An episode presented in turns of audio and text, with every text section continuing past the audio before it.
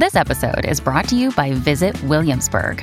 In Williamsburg, Virginia, there's never too much of a good thing. Whether you're a foodie, a golfer, a history buff, a shopaholic, an outdoor enthusiast, or a thrill seeker, you'll find what you came for here and more. So ask yourself, what is it you want? Discover Williamsburg and plan your trip at visitwilliamsburg.com.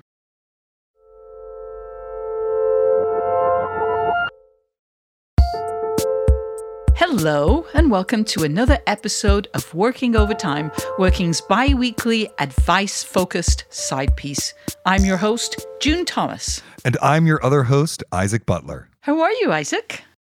How am I? I think I'm doing all right. I've been traveling a lot over the last two weeks. We we took a week of vacation and then we're at my parents' house for a week to work and get a little childcare help because it's Iris's spring break. And uh, in general, it's been good. You know, when you're mm-hmm. away from home and trying to work, I think you need to lower your standards about what you're going to get done in a day. And by those standards, I feel like I've done fine. How about you? I'm doing all right, but I'm, i need to get back to you because so I, I'm very familiar with that situation. You're kind of negotiating with yourself, like, am I okay with this amount? You know, because what can you do if you're not? But is it okay? Are you on deadlines? Do you still have teaching that you have to do? Like, is it okay if you reduce your productivity? This particular week it is. I'll probably pay for it a little bit next week. I certainly paid for it before i left. I pulled yeah. maybe three 12 hour days in a row before we left on this vacation so but ultimately it was worth it. And uh, yeah, yeah. right now i think it's fine. I'm caught up on grading. You know things are where they need to be. All right. Good. Good. Yeah i don't take a lot of vacations to be completely honest historically. It's not a thing that i'm really good at. So it's one thing i'm trying to get get better at now that the now that the book is out. Uh, how about yeah. you Good. And I just want to reply to tell you that I'm very good at taking vacations. And I think it's one of the few holdovers from my British upbringing that Brits just love to take holidays and will take holidays. And, uh, you know, I might be an American now, but I still love my holidays. yes. So, uh, what are we talking about today, June? So, I wanted to talk about creative routines and rituals. And this is on my mind because by the time this episode goes out into the world, I will have made a big life change because on April 1st, I am leaving my day job at Slate to concentrate on writing my book. And so, finding a new nine to five or whatever that is productive but also takes advantage of the freedom that freelancing brings is right at the top of my agenda. And just in case anyone was wondering, I will still be doing this podcast. So you will never know the difference. You know, uh, before we get to talking about this, I want to say, you know, Kevin, who's on our production team, uh, does occasionally write write music that is wound up in these working overtime episodes, and I'm wondering if maybe he can put in something that is both excited for you and sad at the end of the era at the same time. So, Kevin, if you can, give us three chords.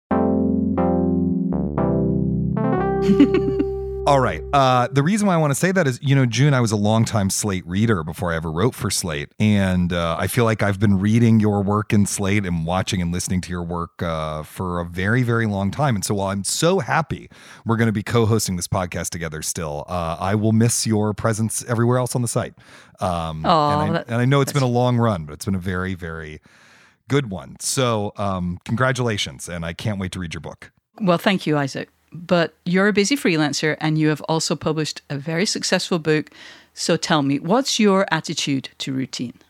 I think it's super important to have a routine. Uh, I think that they're very, very useful, particularly when you're making the transition to writing full time or freelancing full time.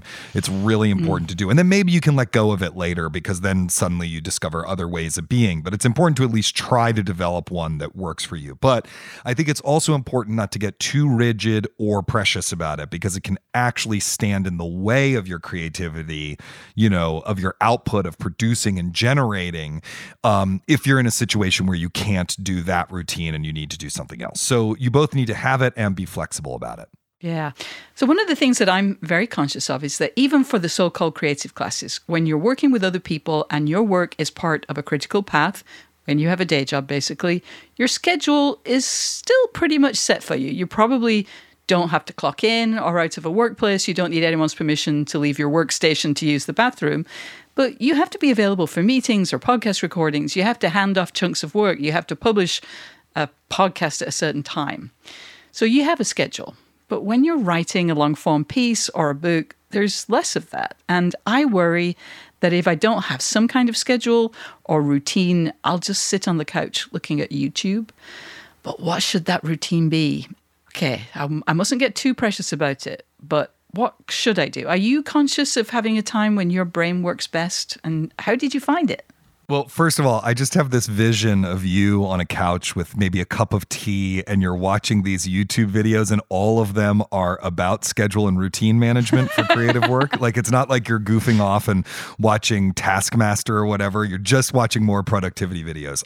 Um, That's what I do. Or paper crafts. Yeah. yes. In graduate school, I learned that my brain works best in the morning. I am really mm. a morning person. Uh, before Iris was born, uh, I would you know, wake up, walk the dog, have a cup of coffee, and be sitting down. You know, it's just as quickly as possible. How do I get my hands in front of the computer? Um, yeah. If I'm really on a roll in the morning, I can easily get one to two thousand words written in a couple of hours. It's just really Whoa. firing. It just really goes, and then it just breaks my brain. And so the the issue is actually the thing that I've had to figure out what to do is what do I do in the afternoon because my brain really does not work that well in the afternoon. And so figuring out like okay, you have lunch and then you take a nap for twenty minutes and then you're reading, or you know, with the method, I had to watch so many movies and read so mm. many plays and stuff, and so the afternoon became the time that I did that. And so that was sort of how I developed some kind of rough schedule. I also did create book related deadlines for myself. Mm. You know, for the first part of the book, for example, where I was, uh, I would research and write one chapter and then research and write the next and research and write the next. I was going to do one chapter a month. And it really, you know, once you figured out that deadline okay it has to be done in a month. It weirdly like your brain adjusts to fit it. It's like every it hmm. always it always took exactly a month. Whether i was ahead at the beginning or behind at the beginning it always always always took exactly a month. So i do think that kind of schedule is important just figuring out not only when are you at your best but when are you not at your best and then how do you use yeah. that time is super important. That's really interesting. And on that point I have been wondering, you know, okay, so so how do you figure out what to do once you're at your desk yeah. and you figured out what time? And I recently read a newsletter by Oliver Burkeman, author of the great book 4000 Weeks, former working guest, friend of the show. And in that newsletter, which is called The Imperfectionist, by the way, Oliver outlined his 333 technique. And basically, every workday, he spends three hours on his most important current project. He takes care of three shorter tasks. Those could be urgent to dos like calls or meetings. And then he does three maintenance activities. So that's a sort of mixture of healthy habits and daily admin. And currently, his three maintenance activities are morning pages, an hour of email, and at least 45 minutes of walking or running. That sounds great truly really great. It's a nice mixture of structure and openness. And Oliver, like you, he spends his first three hours on his big task because his brain is best in the morning. And then the rest gets fit in around the demands of the day. And while I'm attracted to the looseness of that structure, I worry about wasting time working out what to do. So, again, what have you learned about the need for structure? Uh, I mean, well, first of all, that sounds like a great system, and I should try it. So long as I also have like one hour for playing Elden Ring. Um, you are a much more structured person than I am. I think in general, mm. I don't have a bullet journal. I don't use productivity apps, and in fact, when oh, I try to get into that stuff, they cause more problems and anxiety than they solve because I get distracted halfway through setting them up, and then I'm like, oh my god, what am I doing? I've I've I've failed at this. I'm too disorganized. I need a productivity app to help me set up this productivity app and it just goes on and on and on. I just don't like creating a complicated workflow around myself. But structure yeah. is really important. What I start with is what do I have to do that day? I have to pick Iris up from after school at 5:30. I have to walk Chili, I have to cook dinner. We don't have any food for dinner in the house, so I have to go to a green grocer to pick something up. Okay, so that means my day is really over at 4:30. Nothing more is getting done after that. And so working backwards from there, a loose schedule develops one thing that's been really vital to this is that every Sunday night, Anne and I have, you know, like a 30 minute meeting after Iris goes to mm-hmm. bed and we just coordinate our schedules. Who's taking her to school what day, who's making dinner what day, who's walking the dog when, you know, all sorts of things. And so that yeah. forces me to know what my schedule for the week is actually. and once that's in my yeah. brain, it's like I start figuring that stuff out. The problem can be when you have no commitments and the yes. whole week is just totally amorphous then you really, I think, do have to get into a place where it's like, well, maybe I'll actually just create a calendar event that's three hours, mm-hmm. Mm-hmm. you know, research chapter five or whatever. Yeah. But I've never, yeah. in a weird way, I haven't had to do that very often because as a busy freelancer, you know, there's recording sessions for this. There's sometimes yeah. a play I've got to see, an interview I've got to do, it, you know, whatever it is. Yeah. And so there's a, a, lot of the structure of my week is actually taken care of for me. Sometimes I get mad yeah. about that because I just want the free time to write whenever I feel like it. But often the schedule is just kind of imposed. Yeah, that makes sense. I mean, things have to emerge, but you have to give them a space to emerge. If it's just sort of this giant field, acres and acres of potential sprouting ground. It's too much. The little seeds can't can't handle that. But if you give them a relatively small space, yeah. there's more potential. Yeah. I mean, I think part of what the 333 thing that Oliver Burkeman is talking about, but part of why that's so helpful is it kind of eliminates choice paralysis because yeah. it's not like yeah. I have eight hours in which I could do anything. What of the many things? It's like, no, no, no, no. You have eight hours in which you can do nine things that fall into three categories. And so yeah. you're only allowed three things from each of those categories. And then suddenly it's much easier. Yeah. All right. Well, let's take a quick break and we'll be back with more working overtime after this. What's the best way to learn a language? Immersion, living where the language is spoken and using it every day in everyday situations. But if that's not on the cards this year, you can still learn a language the second best way, and that's with Babbel. I've used apps in the past to learn new languages, but when I came across Babbel, I wondered if it could help me refresh my knowledge of a language I once spoke well, but was now a little bit or quite a lot rusty. I have to say, I was impressed. The advanced lessons were really useful, tips and idioms that can help with in depth conversations on topics that I can actually imagine chatting about. Babbel's quick 10-minute lessons are handcrafted by over 200 language experts to help you start speaking a new language in as little as 3 weeks. Babbel is designed by real people for real conversations, and the tips and tools are approachable, accessible, rooted in real-life situations and delivered with conversation-based teaching so you're ready to practice what you've learned in the real world.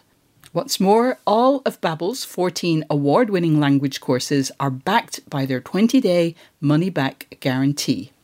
Here's a special limited time deal for working listeners. Right now, get up to 60% off your Babbel subscription, but only for working listeners at babbel.com slash working. Get up to 60% off at babbel.com slash working, spelled B-A-B-B-E-L dot com slash working. Rules and restrictions may apply. Another day is here, and you're ready for it. What to wear? Check. Breakfast, lunch, and dinner? Check.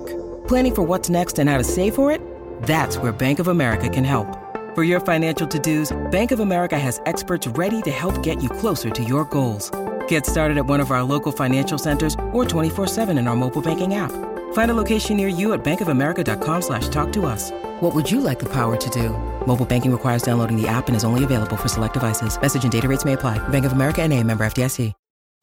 Hey, listeners, Isaac Butler here. Uh, do you have any creative routines or, or rituals that you practice every day that help you get your work done? Or maybe you find rituals difficult to get into. Maybe sacrificing chickens isn't your thing. Either way, why don't you get in touch and share your thoughts? You can email us at working at slate.com or even better, Call us and leave a message at 304 933 9675. That's 304 933 WORK. All right, back to the show. All right, so we've talked a bit about routine, but what about ritual?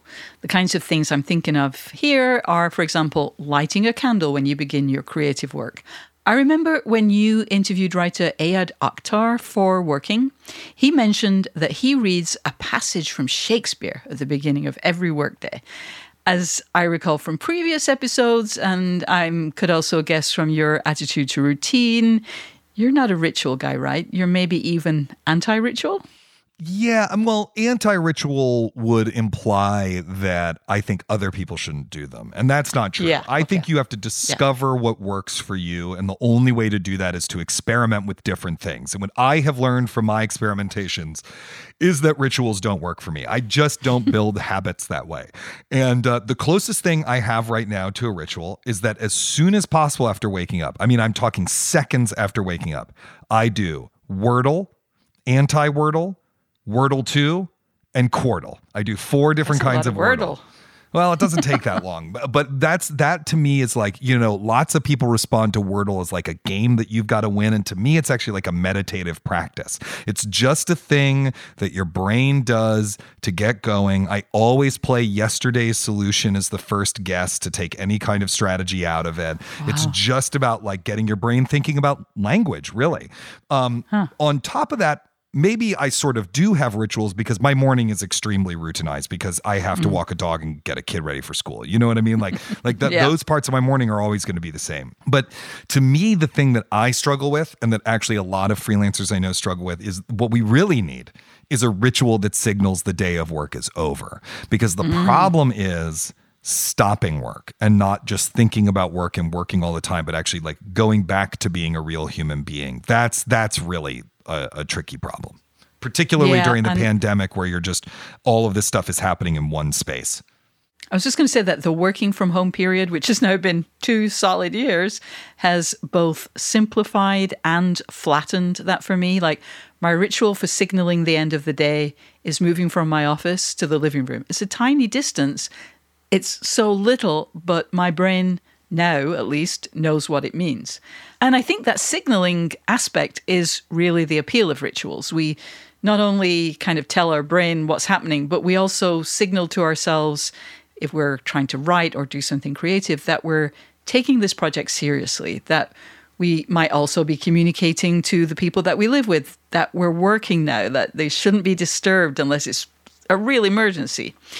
But it also feels like it can work against you, that you could be dependent on a ritual in an unproductive way. I have to say, though, that I don't think I've ever heard anyone say, I used to be super productive, but then they stopped making the flavor of candle that I used to work to, and I just can't get any work done anymore. Like, it's not quite so black and white, right? I mean, it isn't, but that's the thing that I'm afraid of. I just think that would happen to me. Like, I'm so stubborn on some level that, you know. Yeah. But I will say, you know, one of the things that was really helpful about graduate school that had nothing to do with the actual classes or the books being read or anything like that was that uh, it forces you to have discipline. Just developing that habit that you are going to write every day, no matter what was really, really important. Now, I actually no longer do that. I don't write every day. I now write when I need to for the most part. Yeah. But, you know, when I was working on my thesis on top of having essays due for workshop or, you know, whatever it was, I was literally writing at least a little bit every single morning. And um, developing that kind of discipline is great because then when you need to have it again, you can just go and have it. You're like, I remember what this is like. I can do that. So that's important. And I do feel like now that you're freelancing full time and you're working on the book, not exclusively, but most of the day probably, mm-hmm. Mm-hmm. is that you're, I would hope, you know, what you're going to do is you're just going to experiment with a bunch of different things and you're going to figure out from where that discipline flows. I mean, I know you're a really disciplined worker from everything you've gotten done at Slate over the last 25 years, but now it's about like figuring out how to apply that to the writing and to that Yeah. that practice. Yes. Okay, so this is where I admit that the reason I wanted to talk about ritual is that I came upon one that really appeals to me, and I'd kind of like to add it to my own daily routine, and I want to hear what you think. So, when Joan Didion died in December 2021, the writer and podcaster Kelsey McKinney tweeted out a paragraph from Didion's first Paris Review interview, which was with Linda Kuhl uh, from back in 1978. Didion did another Paris Review interview with Hilton Als many decades later, but this is from the one with Linda Kuhl. And Kuhl asked Didion, Do you have any writing rituals? And she replied, The most important is that I need an hour alone before dinner with a drink to go over what I've done that day. I can't do it late in the afternoon because I'm too close to it. Also, the drink helps. It removes me from the pages. So I spend this hour taking things out and putting things in. Then I start the next day by reading all of what I did the day before, following those evening notes. When I'm really working, I don't like to go out or have anybody to dinner because then I lose the hour. If I don't have the hour, I start the next day with just some bad pages and nowhere to go. So McKinney said that she started using this Joan Didion method for editing yourself about five years ago, and she said it completely changed the way I work. Now, I'm aware it might just be the English in me just looking for an excuse to have a drink, but I find it very appealing. What do you think? I love this, although I do have some questions. Who's cooking mm. the dinner? Was it was it John Dunne? Did they have a cook? Were they making poor Quintana Roo cook their dinner? Like where's dinner coming from?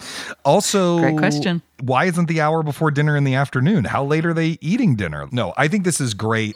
the thing that this reminds me of is that and this is something I really believe, a large part of your daily creative work is actually about planting seeds for your mm. subconscious to work with in between the times that you're consciously working. And then during the next period of creative labor, you're harvesting what's grown from those seeds and planting new ones. And that's really what Didion is doing here. Um, I think, you know, that editing yeah. at the end of the day is sort of setting her brain to a task. And then it's going to mm-hmm. chug al- along on that task while she's doing other stuff. And then in the morning, it's going to be ready to work. And she gives it some runway by editing those other pages. Hidden within this, though, is something I definitely do not do and am somewhat loath to try, which is editing whatever you've written on the day that you've written it. Um, mm. I wait until I've reached some kind of clear stopping point, the end of a piece, the end of a chapter, the end of each part of the book, whatever it is, and then go back and edit. Yeah. I will say, I mean, that's not always true. There are times where to get the juices flowing in the morning, I read yesterday's writing and I do a light edit of it. It's usually like cleaning up typos or mm. so, and then I write down a couple notes to myself or whatever. But that's about it. I do think that a glass of wine at the end of the day is a very nice way to uh, um, get the end of day ritual that I was talking about. Yeah. So I know because you're British, you're going to want that glass of uh, maybe claret. Would it be claret? oh my god, I think it would be a beer actually. Uh, yeah, right. of, yeah, yeah, let's be honest. Mm-hmm. A nice, delicious Hefeweizen at the end of the day to. No, but I mean, so I, I I get it. That sounds like a very relaxing way to engage with your work. It's just that kind of editing every day. Then all night, I'm going to be fretting about the edits that I need to do. You know, you yeah. gotta. I, I yeah. that's not a good way of giving my subconscious space to do its work. Yeah, I think actually, you know, the more I sort of read the passage, it does seem to be about really having all the time to herself, which I absolutely understand. Being a bit of a hermit, being an only child, there's a sort of a resentment of like both a desire for for socializing and seeing your friends and also like no I just need to be focusing on my project and my great work. And I think there's an element of that too that it just is this is my process. It makes it easier to say then uh, yeah I just want to be selfish right now yeah, and you know the honest thing is is that there are times when you're really really deep in something when yeah, you do need to retreat and be a hermit. But it is also yeah. important to like go out in the world and be part of the world. I don't think there's anything wrong with like having a friend over to dinner once in a while or you know whatever whatever it is. At the same time, am I as good a writer as Joan Didion? Probably not. So maybe I should try yeah. this and uh, see what yeah. comes out of it. All right, well, that's all we have time for this episode. But before we go, may I suggest listening to Working every week be part of your creative routine. And if you like the show, don't forget to subscribe wherever you get your podcasts. If you have ideas for things you like, or things we could do better, or questions you'd like us to address, we'd love to hear from you. We'd also love to hear your creative rituals. You can send us an email at working at slate.com or give us a ring at 304 933 WORK. And hey, if you'd like to support what we do, sign up for Slate Plus at slate.com slash working plus. You'll get bonus content, including exclusive episodes of Slow Burn and Big Mood, Little Mood, and you'll be supporting what we do right here on Working. It's only $1 for the first month. Big thanks to Kevin Bendis and to our series producer, Cameron Drews. We'll be back on Sunday with a brand new episode of Working, and in two weeks, we'll have another Working Overtime. Until then, get back to work.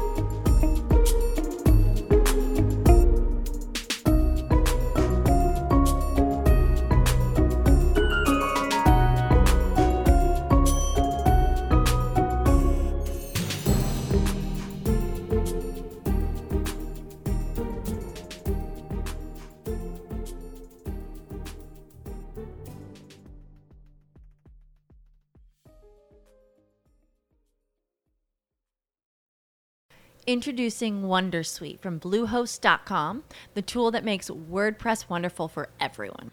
Website creation is hard, but now with Bluehost, you can answer a few simple questions about your business and goals, and the Wondersuite tools will automatically lay out your WordPress website or store in minutes. Seriously. From there, you can customize your design, pick your brand colors, and add blocks. No custom theme or coding required. You'll get content suggestions that you can keep or revise, and with Yoast SEO built in, we automatically help you get found in search engines. From step by step guidance to suggested plugins to an AI powered help bot. Our built in tools make WordPress wonderful for everyone. Whether you're a beginner or a pro, you can join over 2 million Bluehost users. Go to bluehost.com slash wondersuite. That's bluehost.com slash wondersuite.